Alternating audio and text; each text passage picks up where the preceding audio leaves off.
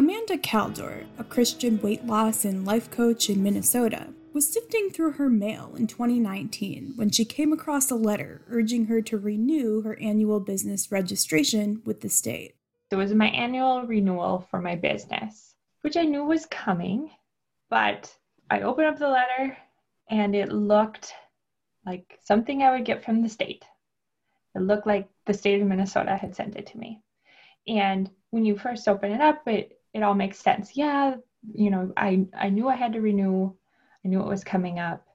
Um, but there was a little voice inside me go, wait, didn't you already do that? when you have all these things going on, you're juggling a whole bunch of things at once. You kind of forget what you do sometimes, especially me. And so I'm like, oh, I'll just look at that later. And so I just set it aside for a little bit. Like many business owners, Amanda is passionate about what she does.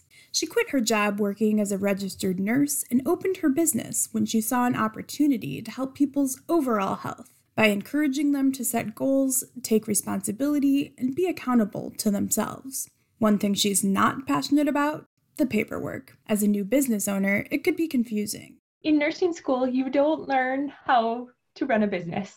Let's just put it that way. So that is all new and it was super confusing. Um, I had wonderful mentors along the way to help me out, but I was doing this all myself. This was, there was nobody helping me. I was figuring this all out on myself. So it was interesting. Um, marketing, setting up the the financials, all of those things are things that do not excite me. So when she got the official looking notice, she filled it out. But when she went to pay, something about the payment method struck her as odd. Oh, I'm just going to look and see if there's some other way to pay. And when I looked at who to make the check out to, I was like, that's not the state. That's weird. So then I went to the state and I realized, yeah, no, I really had paid my my renewal already. Amanda did some sleuthing and realized she hadn't filled out the state form. It was from a private company, and she ended up filing a complaint about LLPS Inc. with the Better Business Bureau. She said to her the mailing seemed deceptive. I can see that. Yes, they are selling a product or service. For me, it was a service, but it was a deceptive service. I didn't know I was paying them to do it. I thought I was just doing it myself. So that's where the deception comes in. She is one of thousands of people across the United States who have been targeted with mailers from a series of companies owned by some combination of Thomas, Joe, and Stephen Feta. Different companies associated with the three brothers have been soliciting businesses through mailings since 2000. Through their attorneys, the Fetas declined to be interviewed for this podcast. The three brothers owned Mandatory Poster Agency Inc., which was incorporated in Michigan in 1999. The company later changed its name to LLPS Inc., run by Joseph and Thomas Feta. Stephen Feta now owns a separate company that has also been accused by attorneys general of sending deceptive mailings, ANS Inc. The company's mailings typically have a statement on them about how they don't come from and aren't affiliated with a government agency, but attorneys general have described the statement as being packed in with a lot of other text or in fine print. The initial company, the Mandatory Poster Agency, made millions from people who go one step further than Amanda and send their money in. And despite the companies facing a combined 30 plus enforcement actions in 20 states over the last 20 years, the companies are still at it. State authorities from Delaware to Pennsylvania have reached settlements with the companies that, in general, involve payments from the companies to the states and don't involve any admission of wrongdoing. A 2015 legal attempt by the Feta brothers' home state, Michigan, to shut down the mandatory poster agency failed in court.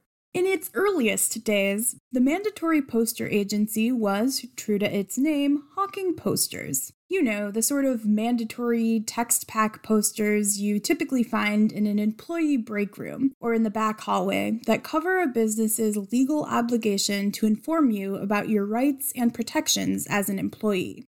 In many cases, companies could get them for free through the state. But solicitations from the official sounding Mandatory Poster Agency, a company owned at various times by the three Feta brothers, were formatted in a way that attorneys general have alleged could be mistaken for a government document.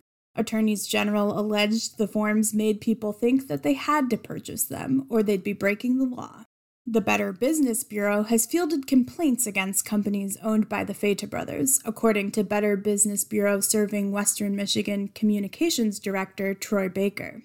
He said that in general, the complainants say the mailings they got looked like invoices or an official government document. Businesses, who are the consumers in this case, they're the ones being targeted, would get these mailings and think they're required to pay this money to this specific company for this product. And once they realized that no, that's not what they were required to do, and this was really a solicitation, it was a piece of marketing and not so much a, a notice or an invoice, they became upset. And they started making complaints to the Better Business Bureau. It started with workplace posters, but the solicitations from the companies have taken different forms over the years. For a while, Mandatory Poster Agency sold hand washing posters that in many states could be obtained for free, and in at least one case weren't required at all. According to a legal filing from the Kentucky Attorney General, in 2006, a letter from the Mandatory Poster Agency stated that, quote, state and federal food codes have recently been amended to include a new hand washing posting requirement. Effective immediately, all food service establishments will be required to post at all hand washing facilities a poster reminding food service employees to regularly wash their hands, end quote. But according to the Attorney General's filing at the time, no such state or federal requirement existed. The penalties the letter warned of did not exist either, according to the Attorney General's office. The mandatory poster agency doesn't just sell posters. They moved on to selling corporate minutes documents, something many businesses don't need to file. The companies have solicited for businesses to pay for things like annual reports, corporate records, or assumed names. And in various forms, this has landed in my inbox over the years. I'm Emily Lawler, the lead reporter on MLive.com's statewide team.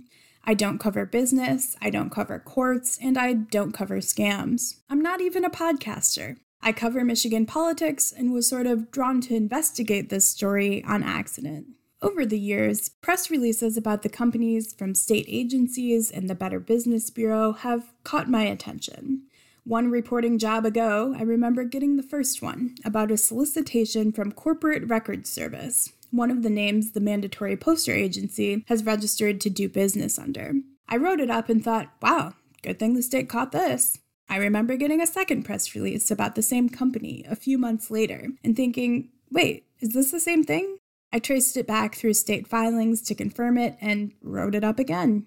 In reporting, it's fair game to write a trend story when something happens three times. But it was probably the fourth or fifth time this landed in my inbox over close to a decade of reporting that I thought, now seriously, why didn't the state stop these guys? I've spent the last year trying to answer that question. But first, I should outline the problem. Like for Amanda, most people interact with companies owned by one or more of the Feta brothers when they get a piece of mail. In legal documents and press releases, government officials have characterized the mailings as everything from deceptive mailings to fraudulent to schemes to scams. Think about the normal advertisement you might get in the mail, say from a home improvement company. You're probably picturing a glossy flyer with pictures of the company's recent work and sales enticing you to buy the product. That's nothing like what you'd get from the Feta Brothers companies. Picture instead a bland piece of mail on plain paper, maybe with block lettering indicating the tax year or a barcode. It's covered in bland, bureaucratic language and lots of fine print. There are fields that look burdensome, and you have to dig up your checkbook and stamps to pay. In terms of the overall aesthetic, attorneys general have alleged it convincingly replicates the kind of paperwork that people and businesses do get from government agencies. Baker said that generally the language sounds pretty similar too. They all quote language within state laws that say doing this action is a requirement. It is a requirement to post labor law posters at your office where employees can see them. It is a requirement that you file certain documents every year with your state as part of keeping your LLC active. It is a requirement to do some of these business related things. And there's laws that require that. And here are the laws. The problem we get and the complaints that we get is that many businesses see these mailings as not just a, hey, this is a requirement and we can help you out if you'd like to hire us to do that, but as a mailing that says this is a requirement and these are the steps you are required to take and the money you're required to pay me to take care of that. So it's less of a solicitation for help and more of a a document that's requiring you to take these steps or else you might run afoul of the law. So, the complaints the Better Business Bureau typically gets are from people who pay for the service, assuming it's required. That is the majority of the complaints we get are from businesses who feel that they either paid it because they thought they were required to, or they somehow caught it later on before they made the payment, but feel that they had been deceived on the front side when they initially saw it their first impression was that this was a requirement of them and they were about to take action and then thought better of it. And the Feta brothers have taken steps to seem local, like a government agency would be. They rent UPS boxes in capital cities. The checks that come into those mailboxes are promptly forwarded elsewhere. In some cases, the letters were formatted to look like the government forms in that state. Sometimes they used government imagery, like the bald eagle they put on mailings to Iowans in 2012. The name they use sounds local too. The main company, Mandatory Poster Agency, has registered to do business under more than 80 names over the years. The list reads like a bureaucratic version of the song we use to teach kids the states in alphabetical order. Alabama Council for Corporations, Alaska Council for Corporations, Arizona Labor Law Poster Service, Arkansas Labor Law Poster Service. I'll spare you the rest of the alphabet. In some cases, the product people were purchasing didn't even satisfy state requirements, like the four page corporate minute documents they sold to Kentuckians for $125 in 2016, which the state's attorney general said in a legal filing, quote, do not satisfy the corporate filing requirements of the Kentucky Secretary of State, nor do they provide anything of real value to the purchasers. End quote. In another example, from a court filing earlier this year, the Tennessee Attorney General said LLPS sent, quote, phony mailers that cite laws and charge 125 to $150 for, quote, the preparation of documents such as corporate minutes or corporate consent records, neither of which are statutorily required to be submitted to the state, end quote. And the thing is, they're getting away with it. Again and again, people are sending off their money.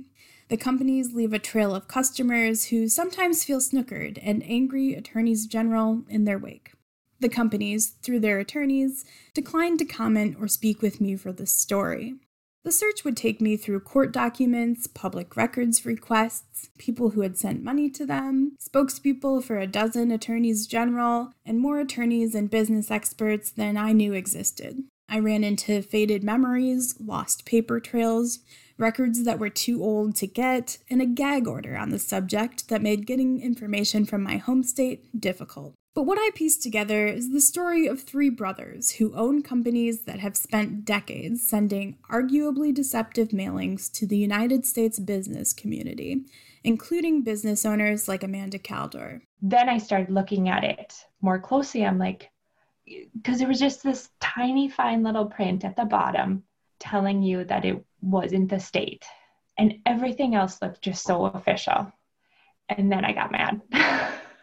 Because I'm like, I know other people are falling for this because I'm a pretty cautious person. And if I thought this was pretty official, I even showed my husband too. I'm like, I'm not crazy here, am I? And he's like, no. So then I'm like, I can't, I need to go to the Better Business Bureau and put up a review because I, I don't want this to continue to happen in some, you know, small business owner just write a cut a check and not even think about it. Somebody you know has probably gotten a letter from one of their companies. They may have thrown it away, or maybe they sent off the money, not realizing the mailing wasn't from the state.